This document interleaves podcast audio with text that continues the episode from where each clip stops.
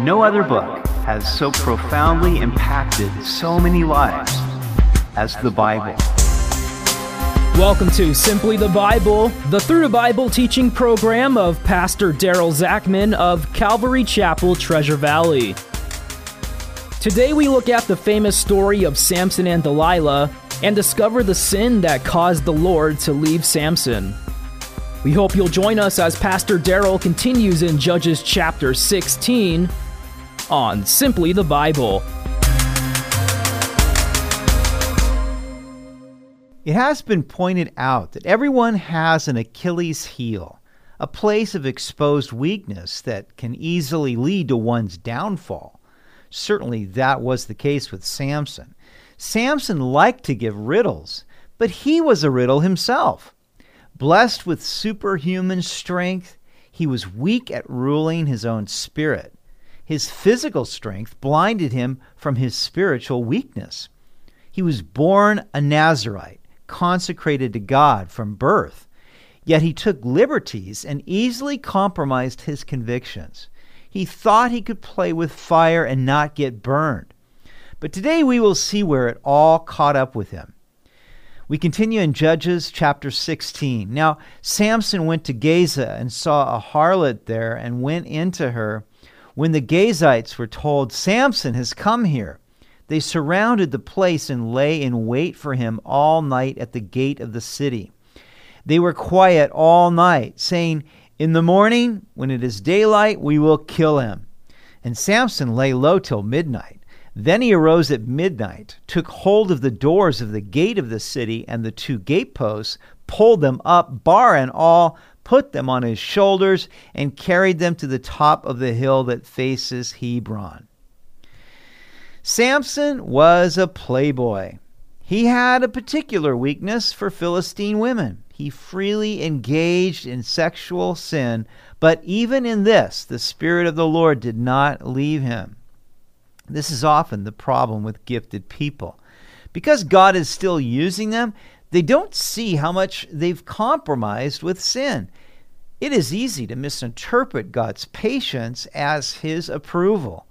But we test the Lord whenever we ignore his commandments and do our own thing. Samson still possessed the physical strength to rip out the two gateposts of the city along with their doors and carry them up the hill, but he was morally weak. Afterward, it happened that he loved a woman in the valley of Sorek, whose name was Delilah. Now, should we be surprised that Samson fell in love with another Philistine woman? This is now the third relationship such as this that we know of. Earlier, Samson ate the honey out of the unclean carcass of a lion, and likewise, he couldn't leave the honey alone of these unclean Philistines. There are many Christians who fall into the same trap by falling in love with an unbeliever. But it always leads to problems, which is why God warns us not to be unequally yoked, a believer with an unbeliever. Those who think they are the exception are deceived themselves. And the lords of the Philistines came up to her and said to her, Entice him and find out where his great strength lies, and by what means we may overcome him, that we may bind him to afflict him, and every one of us will give you eleven hundred pieces of silver. These lords were really the Philistine leaders. We don't know how many of them there were, but if each one gave Delilah 1,100 pieces of silver, she would become wealthy. No doubt in her mind, this was the reward she would receive for capturing this Philistine enemy. They wanted Delilah to find out where Samson's great strength lay. They thought that there was some secret to overpowering him. They had no idea that his strength was dependent on his consecration to the living, omnipotent God. So Delilah said to Samson, Please tell me where your great strength lies, and with what you may be bound to afflict you. And Samson said to her, If they bind me with seven fresh bowstrings, not yet dried, then I shall become weak and be like any other man. So the lords of the Philistines brought up to her seven fresh bowstrings, not yet dried, and she bound him with them. Now men were lying in wait, staying with her in the room. And she said to him, The Philistines are upon you, Samson. But he broke the bowstrings as a strand of yarn breaks when it touches fire. So the secret of his strength was not known. Now, once before, a Philistine woman had tried to pry a secret out of Samson, and it didn't end well. We wonder if Samson flashed back onto that situation when his wife betrayed his confidence. Obviously, Samson didn't trust Delilah because he deceived her. Now, after Delilah bound Samson with the seven fresh bowstrings and the Philistines came upon him to overpower him, then there could be no doubt in Samson's mind about Delilah's true intentions. Then Delilah said to Samson, Look, you have mocked me and told me lies. Now please tell me what you may be bound with. So he said to her, If they bind me securely with new ropes that have never been used, then I shall become weak and be like any other man.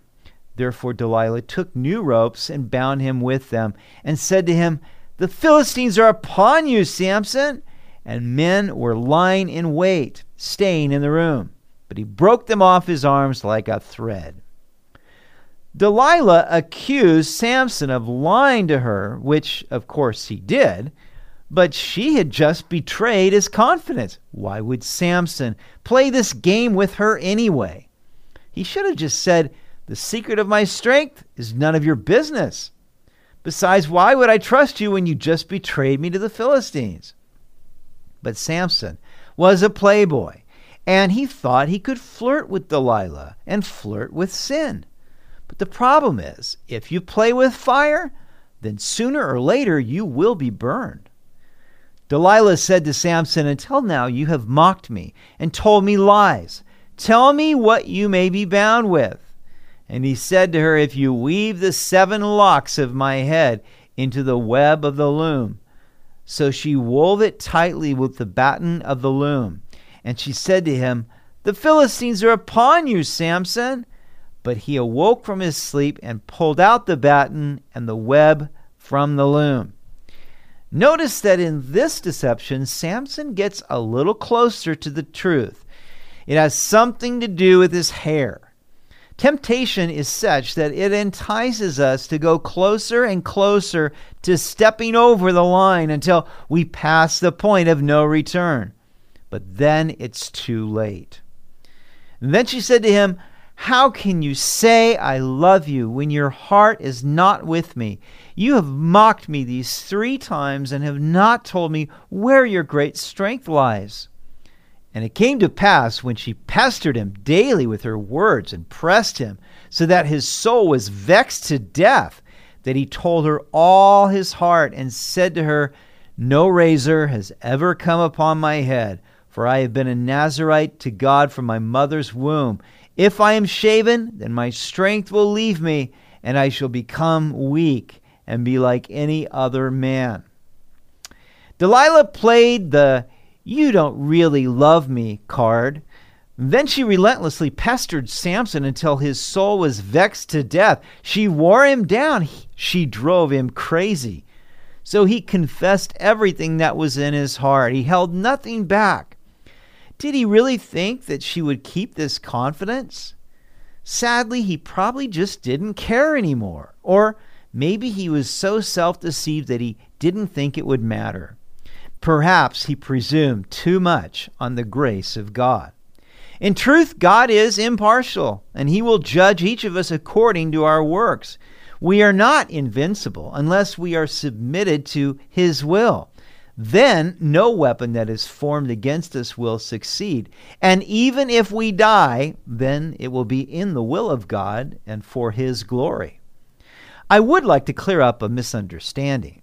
The secret to Samson's strength wasn't in his hair, it was in his consecration to the Lord.